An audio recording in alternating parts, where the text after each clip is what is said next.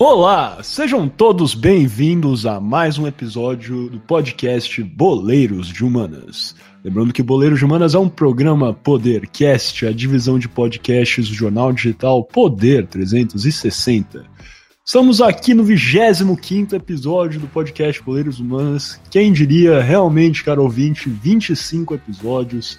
Homenagem ao nosso querido ídolo do São Paulo, Dagoberto Estamos aqui hoje, como sempre, com os nossos co-apresentadores, Guilherme Ribeiro Paturi e Gabriel Franco. Vamos primeiro conversar com Guilherme Ribeiro Paturi, diretamente de Toronto, no Canadá. Gui, como é que você está se sentindo hoje nesse nosso 25º episódio? Boa noite, Miguel. Boa noite, Franco. Alô, alô, caro ouvinte, seja lá de onde você nos estiver escutando nesse mundo mundial. Um prazer enorme estar aqui mais uma vez para encerrar nossa série olímpica. Quem diria? Vai acabar. Nunca pensei que acabaria. Tá, eu, como assim, cara? Já tava farto desses episódios olímpicos, é isso? Não, cara, não, cara, eu sou, eu sou triste, é uma maneira negativa. Inclusive, né, esse episódio está sendo lançado, estamos gravando ele, é verdade, um pouquinho antes, para dar tempo da gente editar. Inclusive, o querido Atlético Mineiro do nosso querido Guilherme Ribeiro Paturi está jogando contra o Boca. Se no meio do episódio vocês sentirem um, um, um tom de voz um pouco mais triste, é irritado. é porque eu. É, irritado. É, é o Gui esbravejando com o melhor técnico da história do Brasil, Alex Estival. É, mas de qualquer jeito, realmente estamos gravando no dia 20 de agosto, vai ser lançado no dia 23 para vocês, que marca né, o início das Olimpíadas de Tóquio. E agora vamos chamar aqui o nosso co-apresentador diretamente de São Paulo, Gabriel Franco. Franco, como é que você está sentindo nesse 25 episódio, episódio do Dagoberto do Boleiro de Humanos?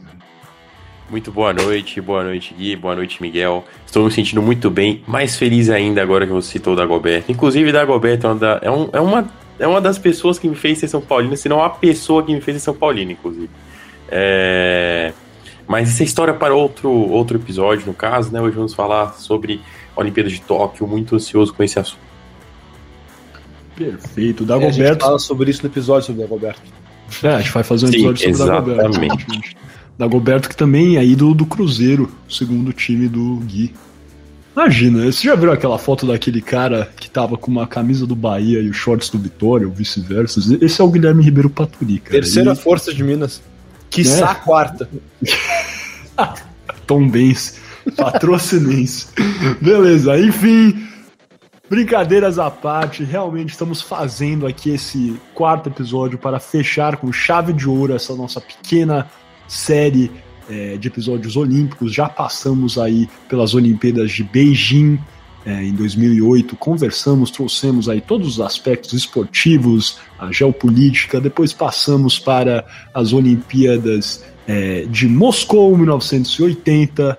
O episódio passado foi sobre as Olimpíadas de 1972 em Munique. E agora, sem mais delongas, vamos dar início ao quarto e último episódio dessa pequena série, dessa minissérie olímpica, as Olimpíadas de Tóquio 2020. Vamos então ao nosso kickoff.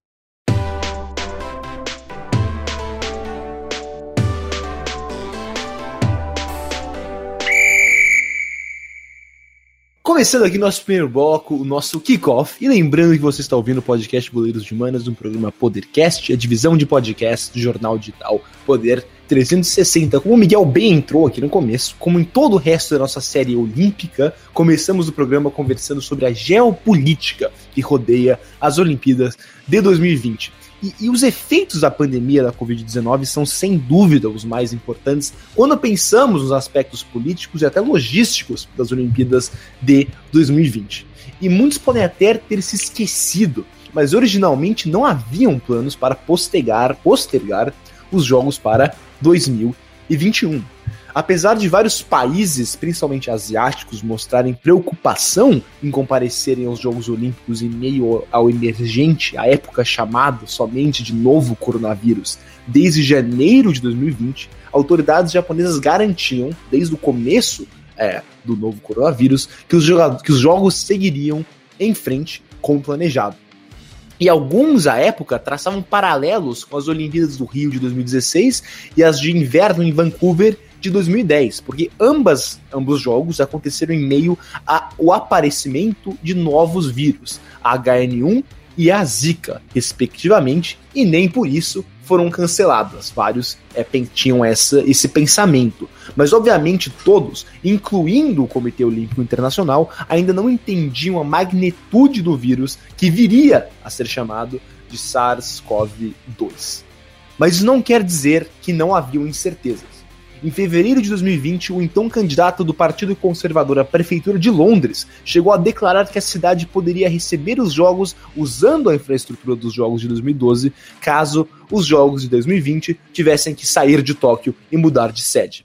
E essa declaração, não muito surpreendentemente, foi mal recebida pelas autoridades japonesas. Mas o candidato em questão, Sean Bailey, foi derrotado pelo prefeito Sadiq Khan em 2021 e, é, ironicamente, essas eleições também foram postergadas devido à pandemia, é, tendo em vista que deveriam ter acontecido em 2020. Mas mesmo com a então epidemia piorando drasticamente na Ásia e já se espalhando a diversos países ocidentais em março de 2020, o comitê organizador das Olimpíadas declarou no dia 2 de março que as preparações para os Jogos continuavam conforme o planejado. Mas cerca de um mês depois, o inevitável aconteceu. No dia 23 de março, após o Canadá e a Austrália indicarem que não participariam dos Jogos caso eles fossem adiante em 2020, o então primeiro-ministro japonês Abe Shinzo declarou pela primeira vez que apoiaria o postergamento dos Jogos. E no dia seguinte, dia 24 de março de 2020, o COI e o Comitê Organizador das Olimpíadas de Tóquio anunciaram conjuntamente que os Jogos seriam adiados para depois de 2020, mas antes do fim do verão de 2021. E eles se referiam, é claro, ao verão do hemisfério norte, que acontece de maio a agosto. Agora, passando para 2021, houveram fortes rumores que os jogos seriam cancelados durante todo o ano. O jornal inglês The Times, um dos mais importantes do país, citou uma fonte anônima ao declarar em janeiro que o governo buscava cancelar os jogos, mas garantir Tóquio como uma sede futura das Olimpíadas. Mas o governo japonês é, rapidamente declarou que esses rumores do cancelamento eram categoricamente falsos. Em fevereiro, o novo primeiro-ministro Suga Yoshihide, que havia substituído Abe Shinzo é, no fim do ano passado, disse que o G7 apoiava unanimamente que os jogos postergados continuassem conforme o planejado. Mas mesmo que os jogos não tenham sido cancelados, com a cerimônia de abertura marcada para o dia de lançamento desse podcast, sexta, dia 23 de julho de 2021, existem fortes movimentos contra as Olimpíadas de Tóquio. Em maio, uma pesquisa de, de opinião apontava que cerca de 80% dos japoneses querem que as Olimpíadas sejam canceladas ou postergadas mais uma vez. Não só isso, mas um abaixo assinado pedindo para o governo cancelar o evento por completo chegou a quase 500 mil assinaturas. E não só isso, em junho, o Sindicato de Médicos do país, liderado pela Associação Médica de Tóquio, divulgou uma carta aberta ao primeiro-ministro, também pedindo para o governo cancelar ou pelo menos considerar cancelar os jogos. Em julho foi decidido que os jogos seguiriam, porém com portões fechados. Isso exibe, é claro, uma grande disparidade dos eventos olímpicos com outro grande evento esportivo desse ano, a Eurocopa, que viu quase todos ou todos os jogos disputados com a presença de torcedores em diversos países. Mas é importante ressaltar que o Japão também sofre com uma nova onda da Covid-19. Nas últimas semanas, o país tem vivido uma situação de entre 2 mil e 3 mil novos casos por dia. Felizmente, poucas mortes vêm acontecendo, o país não vê mais de 50 mortes por dia desde o fim de junho. Mas ainda assim existe a preocupação que o alto número de atletas ingressando ao país poderiam piorar essa nova onda de contágio e, consequentemente, aumentar o número de mortes. Ainda mais considerando que o Japão tem números muito baixos de vacinação, principalmente quando comparado a outros países desenvolvidos somente 22% da população japonesa está completamente inoculada. E com isso, terminamos o bloco sobre a geopolítica, a logística e, e, como a pandemia afetou as Olimpíadas de 2020 e podemos ver como essa pandemia da Covid-19 está intrinsecamente conectada com os Jogos Olímpicos de 2020. E algo a declarar, Miguel Franco, ou podemos passar para o nosso Toque Me Voe para discutir as Olimpíadas e os Jogos esportivamente falando? Acho que você já deu um bom sobrevoo, realmente. Sempre bom, né? A gente relembrar. Até ah, se for parar para pensar, a gente está quase completando aqui um ano de Boleiros de Humanas e a gente lembra que né, no nosso primeiro episódio a gente começou falando sobre o impacto é, da Covid-19 no mundo esportivo e a verdade é que quase um ano depois a gente ainda está batalhando contra esse vírus e né, só do fato da gente ter as Olimpíadas de 2020 e 2021 acho que já relembra o impacto que teve e que continua e que continuará tendo a Covid-19 no mundo esportivo daqui para frente. Exatamente. Você até falou isso no último programa também, ter esses nomes de Eurocopa 2020 ou Olimpíadas de 2020 sendo que são disputadas em 2021 é, é por si só diz tudo e, e, vai dizer tudo para sempre, porque vão ser lembradas como as Olimpíadas em que o número, que, em que, a, desculpa, o ano e o nome não batem. E também a de Tóquio vai ser uma das poucas Olimpíadas que foi é, que foi postergada, porque as, as únicas outras Olimpíadas canceladas foram as é, que aconteceram durante as duas guerras mundiais em 1900, entre 1914 e 18, 1939 e 45. Mas com isso, essa digressão, passamos para o nosso segundo bloco, o nosso Toco Imewoi.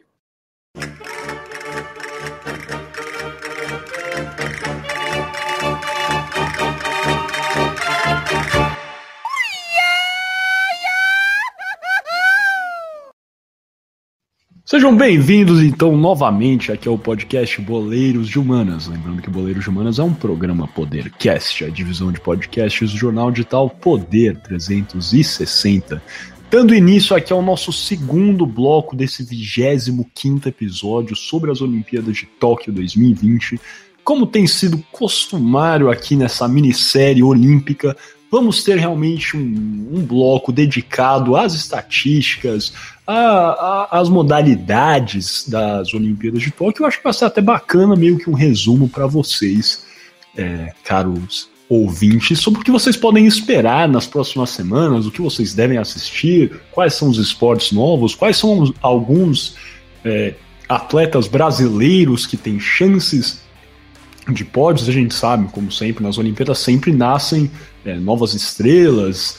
É, mas a gente vai falar, né? Não podemos fazer uma lista gigantesca, aí já tem inúmeras publicações é, em jornais, e, enfim, outras formas de mídia que trazem uma lista muito extensa. Vamos listar alguns é, times e atletas que são um pouco mais conhecidos e que vocês talvez queiram assistir é, um pouquinho mais próximos nesses, nesses dias que vão é, que estão por vir que realmente têm chances de é, conquistarem medalhas pelo Brasil. Um pouquinho sobre a escolha de Tóquio aqui rapidamente, o que já falou, né, sobre todo o processo de mudança é, da data das Olimpíadas né, de Tóquio 2020, mas acho que vale a pena só listar que Tóquio né, foi selecionada como é, a sede em 2013, então desde 2013 essas Olimpíadas vêm sendo planejadas e é a segunda vez, na verdade, que as, os Jogos Olímpicos serão sediados no Japão.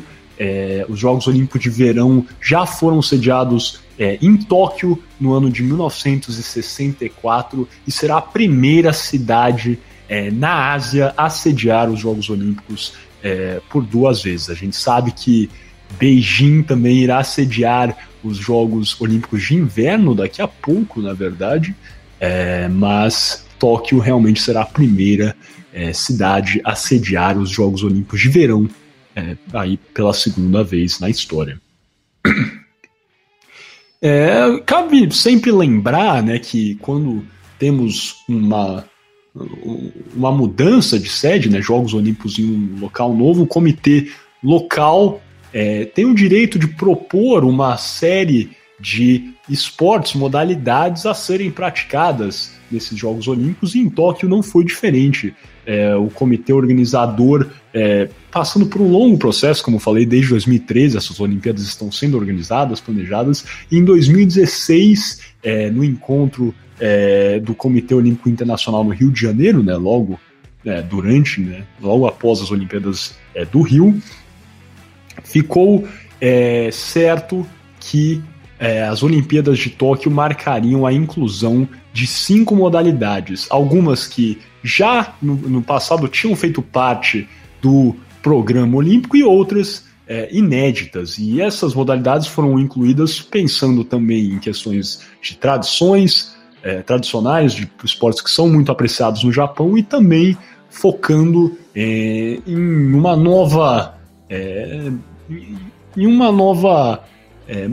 Um pensamento diferenciado do Comitê Olímpico Internacional em atingir é, o público jovem. Isso aí foi algo que o Comitê Olímpico Internacional estava focando. Incluíram aí modalidades que o público que tem uma cultura de telespectadores, de fãs jovens. Com isso, é, a Olimpíada de Tóquio marca a inclusão de cinco novas modalidades, levando o número de esportes a serem praticados em Tóquio, né, modalidades a serem praticadas em Tóquio, a 33 modalidades. Sim, caro ouvinte, você terá 33 opções aí, diversas, né, baterias, é, para vocês assistirem. E aí temos as cinco modalidades que teremos em Tóquio, que não tivemos no Rio de Janeiro. Tivemos em Tóquio teremos a escalada esportiva, o beisebol barra o softball, beisebol sendo praticado pelos, por atletas masculinos, com softball sendo praticado por atletas, somente por atletas é, fe, é, mulheres, feminino. É, também teremos o skate, o surf e o karatê dentro das Olimpíadas de Tóquio. Falando um pouquinho agora rapidamente sobre cada esporte, as escaladas, a escalada esportiva é, foi incluída porque é um esporte que nos últimos anos tem é, atraído a atenção de inúmeros é, esportistas do mundo, principalmente público jovem, igual eu vinha falando. É, a, a, Federação Internacional de Escalada Esportiva, ou a IFSC, é, proclama que 25 milhões de pessoas é, no mundo praticam a escalada esportiva com certa regularidade, sendo que é estimado que de mil a 1.500 pessoas é, nos Estados Unidos praticam a escalada pela primeira vez é, num, é, a cada dia. Então, realmente, né, não é necessariamente que essas mil pessoas vão continuar a praticar esse esporte, mas que praticam no mínimo uma vez. E é um esporte que tem crescido é, nesses últimos anos. E para esse motivo, né, por esse motivo, a escalada foi incluída em, como uma modalidade em Tóquio e teremos três disciplinas de escaladas: a escalada speed, a escalada é, bouldering e a escalada de lead. E todas essas escaladas, né, essas, essas disciplinas de escaladas vão é, ocorrer em paredes artificiais. E, na verdade, a medalha de ouro será é, atribuída ao esportista que tiver o maior saldo entre essas três disciplinas, né, o maior saldo de pontuação entre essas três disciplinas é, de escalada esportiva. Passando agora ao beisebol barro softball, são dois esportes diferentes. O Gui é um grande jogador de softball, inclusive, não é, Gui? Sou, jogava posição de catcher, inclusive, para quem sabe, sabe. Catcher, também conhecido como Gandula. Mas, é, brincadeiras, realmente eu acho Catcher uma posição importante, viu? Sem, sem brincar agora. É, mas são dois esportes que. Pode falar, Gui. Você é, é o goleiro do. É o goleiro do é beisebol. É o goleiro, é isso. Enfim, são dois esportes que são semelhantes, temos aí algumas diferenças em termos de tamanho, é, de campo, é, a forma principalmente né, como a bola é jogada, o pitch é diferente, né? No, software é, é o chamado underhand throw, se eu estiver falando alguma coisa errada, me corrija. Mas a bola né, jogada de forma costumária por baixo, né? Não é um arremesso por cima do ombro igual no beisebol e também o tamanho da bola é diverso. Enfim, temos algumas diferenças, não podemos entrar a fundo nas diferenças entre o beisebol e o softball, mas são dois esportes semelhantes, sim. O beisebol, na verdade, como eu já vinha ah, declarado antes. Temos alguns esportes que já foram esportes olímpicos e agora estão voltando às Olimpíadas. O beisebol já foi um esporte olímpico. É, em 2000, em, desculpa, em 1992, o beisebol passou a ser uma modalidade é, que atribuía uma medalha, ou seja, antes disso o beisebol na verdade já era praticado nas Olimpíadas, só que sempre é, como é, de forma amistosa. Só que em 1992 ele passa a ser realmente uma modalidade é, com medalha, só que em 2008 é, o, a modalidade é retirada do programa olímpico. Né, o beisebol foi incluído em Tóquio porque é um esporte bastante popular no Japão. A liga profissional de beisebol é, do Japão é muito popular e, na verdade, né, eu acho que não é nenhum exagero dizer que a liga do Japão é a segunda liga mais forte do mundo, talvez só atrás é, da Major League Baseball é, dos Estados Unidos. E tivemos aí inúmeros é, jogadores japoneses que fizeram muito sucesso na MLB, na Major League Baseball, como Hideo Nomo, o Ichiro Suzuki, é, o Hideki Matsui e tantos outros jogadores japoneses que é, fizeram muito sucesso nos Estados Unidos e o Japão realmente tem uma cultura bastante forte no beisebol. É, além do beisebol, como eu já falei nisso, né, o beisebol será praticado somente por equipes masculinas. Também teremos o softball, e o softball será somente praticado por equipes femininas em Tóquio. O softball já havia sido jogado também, já, já, era, já tinha sido uma modalidade é, olímpica. É, na verdade, o softball vira uma modalidade que atribuía uma medalha em 1996. E, no entanto, assim como o beisebol, após os Jogos de Beijing em 2008, é, o softball é, perde essa condição de esporte olímpico e é, na, a verdade é que o softball e o beisebol foram realmente incluídos em Tóquio por serem é, esportes populares no Japão. Em 2024 em Paris, né, as próximas Olimpíadas serão em 2024 em Paris. Esses duas, essas duas modalidades não serão praticadas. E a verdade é que realmente esses esportes que têm alguma tradição olímpica realmente foram só incluídos porque tem uma tradição muito forte é, no Japão. Agora, passando para outro esporte que também já apresentei, o skate será praticado no Japão. Aí, realmente, de novo, voltando àquela guinada do Comitê Olímpico é, Internacional a um público jovem, é, o skate, né, que sabemos que é um fenômeno, ainda mais no Brasil, temos tantos é, skatistas brasileiros famosos, e é um esporte que vem crescendo cada vez mais, não só no Brasil e no mundo, e também, obviamente, no público é, jovem. O, o skate ao contrário do beisebol e do softball, vai ser mantido como uma modalidade olímpica em Paris, ou seja, aí temos, vamos ter na primeira vez que o, skate é praticado é, nas Olimpíadas em, em Tóquio, só que ele será mantido em 2024 em Paris. Então, ao que tudo indica, podemos ter o skate aí por muitas Olimpíadas é, daqui para frente. E assim como a escalada esportiva, o skate será praticado em duas disciplinas, né, duas baterias, duas formas.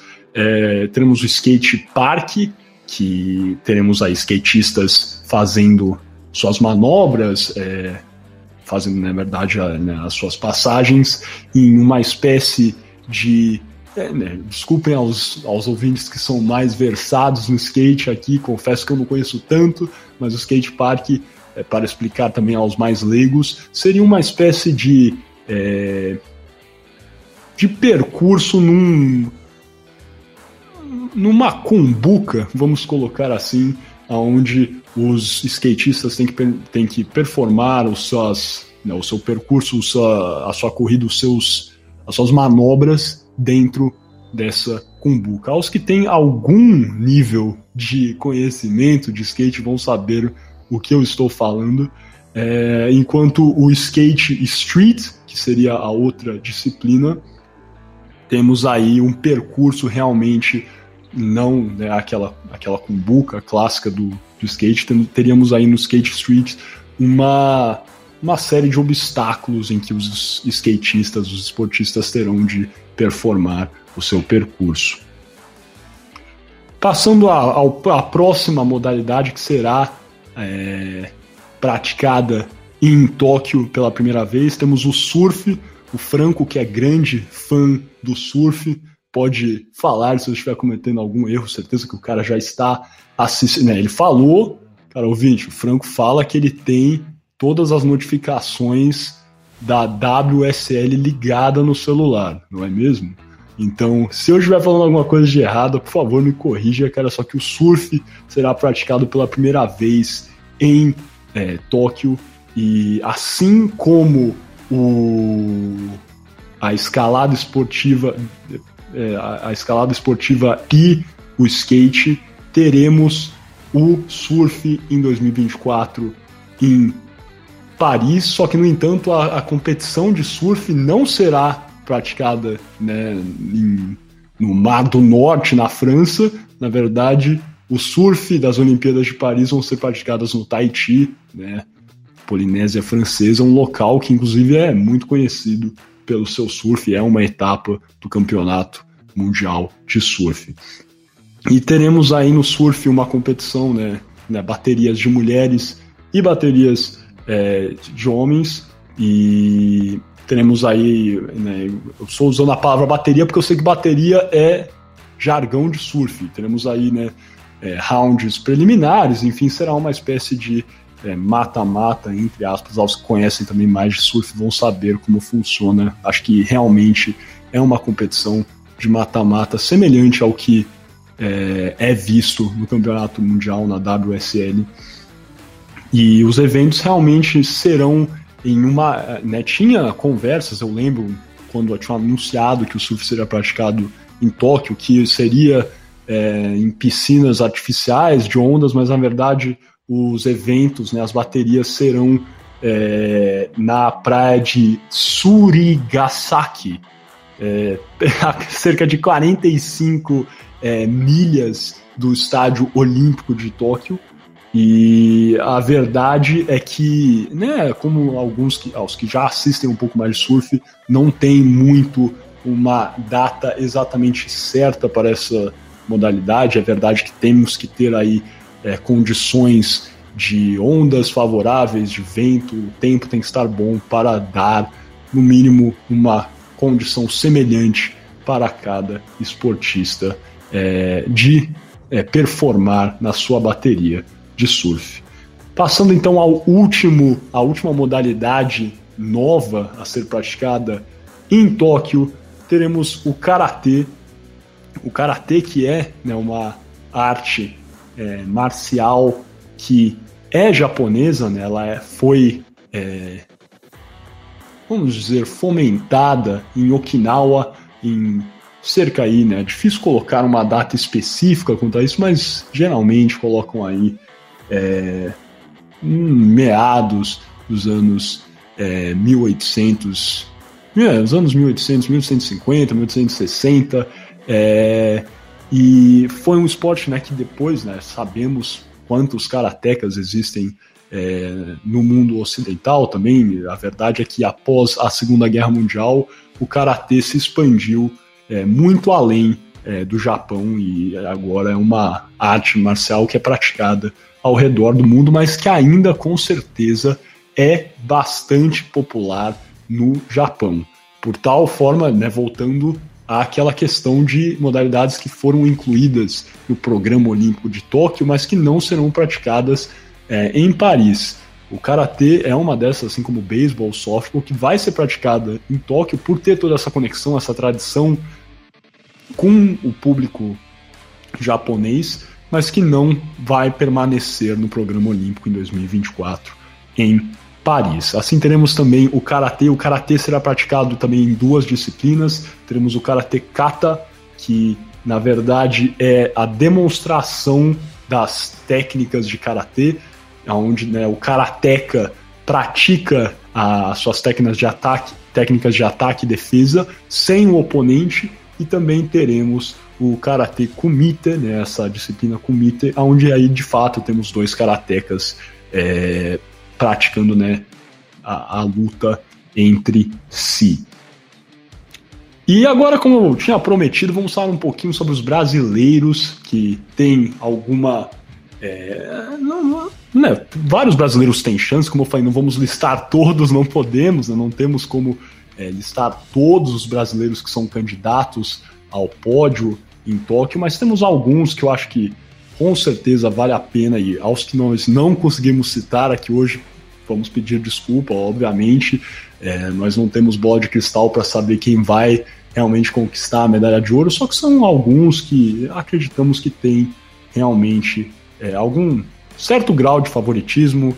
É, no surf, temos obviamente os campeões mundiais, né? Gabriel Medina, é, Ítalo Ferreira, é, grandes surfistas brasileiros, que com certeza vale a pena assistir. É, e a competição de surf promete muito por, pela, pela prática, né, pela, pelo favoritismo é, desses dois esportistas brasileiros. É, no skate, temos aí a Pamela Rosa e a Raíssa Leal, é, duas skatistas brasileiras da modalidade street, que prometem também, é, multicampeãs, prometem, são também é, bastante. É, as duas são consideradas favoritas ao pódio em Tóquio. Acho que na canoagem também podemos listar o grande Zaquias Queiroz, que, como sabemos, performou muito bem é, no Rio de Janeiro, depois no Pan-Americano de 2019. E o Zaquias Queiroz, com certeza, é outro esportista brasileiro que é favorito. Devemos aí prestar bastante atenção no Zaquias Queiroz em Tóquio. Acho que outra favorita é a Beatriz Ferreira, no boxe de até 60 quilos é, boxeadora brasileira que promete bastante em Tóquio também. De esportes é, coletivos, acho que podemos falar do vôlei masculino, que foi campeão recentemente e que com certeza chegará bem forte em Tóquio e tem tudo para é, repetir o feito do Rio de Janeiro. Aqui estou batendo até na madeira para não zicar, mas o vôlei masculino com certeza chega com bastante força em Tóquio também. E daí temos outros esportes, né? O vôlei, o, o futebol masculino, com certeza, é, tem uma certa proeza. Acho que né, concorde ou não com algumas peças que foram levadas a, a Tóquio. Acho que a seleção brasileira é, de André Jardini tem tudo para fazer um bom campeonato, é, assim como a seleção é, de futebol feminina que com a técnica Pia Sundhage, por mais que não seja talvez a grande favorita é, das Olimpíadas, tem tudo para fazer um ótimo campeonato também. É, por fim, acho que dos, dos brasileiros esportistas é isso. Alguma coisa no campo dos brasileiros esportistas, antes de eu passar para o último aspecto desse bloco, Gui Franco, ou vocês acham que dos brasileiros é isso mesmo? Eu acho que você deu um belo overview dos, dos atletas brasileiros com tem uma aí, tem boas chances de medalhas. As Olimpíadas podemos passar para a conclusão, então, do nosso talk, meu boi. Eu também acho. É, só passando um ponto aqui, visto que o Miguel falou que eu deixo ativadas as minhas notificações da WSL, é, gostaria de falar que o surf brasileiro é a modalidade pela, pela qual eu estou mais esperançoso de medalhas né, no, no quadro olímpico, querendo ou não, a gente tem dois dos melhores competidores, que são Italo Ferreira e Gabriel Medina, que tem chance de pegar um ouro e um prata, inclusive, pro Brasil. Se tudo der certo. Perfeito, é isso mesmo. E agora só o último adendo que eu queria fazer e que vale a pena assistir, eu acho. É... Não é brasileiro, mas acho que tem uma alma de brasileiro, é um dos grandes esportistas é, da história é, Novak Djokovic, tenista que venceu aí o aberto é, da Austrália, o aberto, né, o French Open, o Roland Garros, também venceu Wimbledon há algumas semanas e chega a Tóquio como grande favorito. Djokovic que conquistou agora em Wimbledon seu vigésimo Grand Slam, igualando Rafael Nadal, igualando Roger Federer né, aquele de novo selo anti-zica, mas tem tudo para ganhar o chamado True Golden Slam, que seria né, a conquista de todos os Grand Slams, ou seja, se ele vencer também o US Open depois, e também a medalha de ouro nas Olimpíadas. Então eu já escolhi para quem eu vou torcer nas Olimpíadas de Tóquio, a minha torcida vai pro Joko no tênis, e aí é outra coisa para você ficar de olho, cara ouvinte, fã de tênis, Djokovic tem a chance de vencer simplesmente todos os títulos mais importantes do tênis em uma só temporada. É isso, né? Nada mais a declarar sobre esse grande, grande homem da Sérvia. Alguma coisa, Gui, Franco, sobre o Joko, sobre softball, sobre skate, karatê. Beleza, então passando então para o nosso terceiro e último bloco desse 25 episódio do podcast Boleiros de Humanas, o arremate.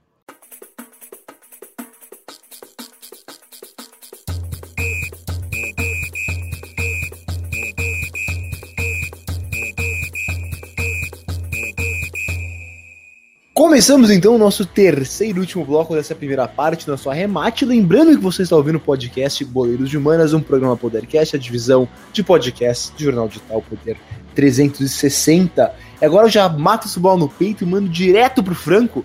Vai contar um pouco aqui pra gente sobre o aspecto, de novo, como a de praxe desse nosso nossa série olímpica, sobre a parte mais financeira e econômica dos Jogos Olímpicos, dessa vez de Tóquio de 2020. Franco, por favor. Muito obrigado, Gui. É, bom, vamos lá. É, cara, não, não há dúvida que os Jogos Olímpicos de Tóquio eles têm tudo para ser o maior evento olímpico de todos. É, para você ter noção da grandiosidade do evento, foi estimado um custo de cerca de 16,8 bilhões de dólares com o evento, isso já acrescendo a correção da troca do ano olímpico. O que é que é a troca do ano olímpico? Aquilo que já foi comentado o 2020 acontecendo em 2021.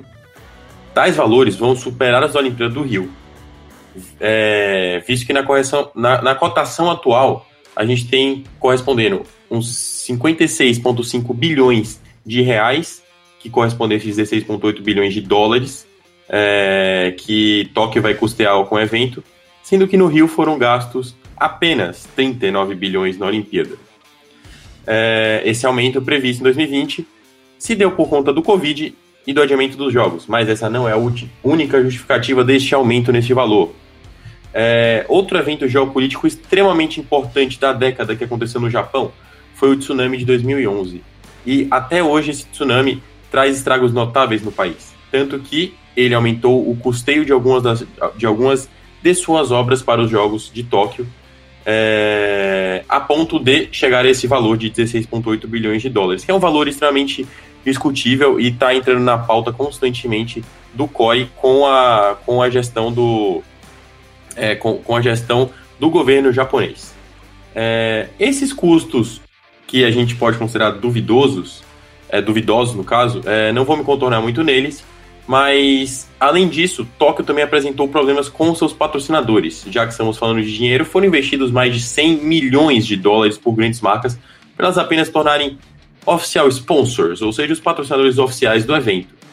Os mesmos ficaram tranquilizados com o adiamento dos jogos a priori, na época do, do adiamento, que foi em março de 2020, quando a pandemia ainda era uma epidemia, ela já havia explodido em territórios asiáticos, ela começou a explodir em outros continentes. Por outro lado, se na época foi um foi tranquilo para eles que ocorresse o adiamento, hoje pode-se dizer que foi visto uma situação contrária à da época, na qual é, foi citado que nos territórios asiáticos ela já, já havia explodido e já estava sendo controlada, e os outros continentes estavam começando a explodir. Hoje, na verdade, cerca de um mês atrás, fal é, faltando um mês, no caso, para a realização dos jogos, os principais patrocinadores japoneses solicitaram outro adiamento dos jogos por conta da crescente caso do território japonês.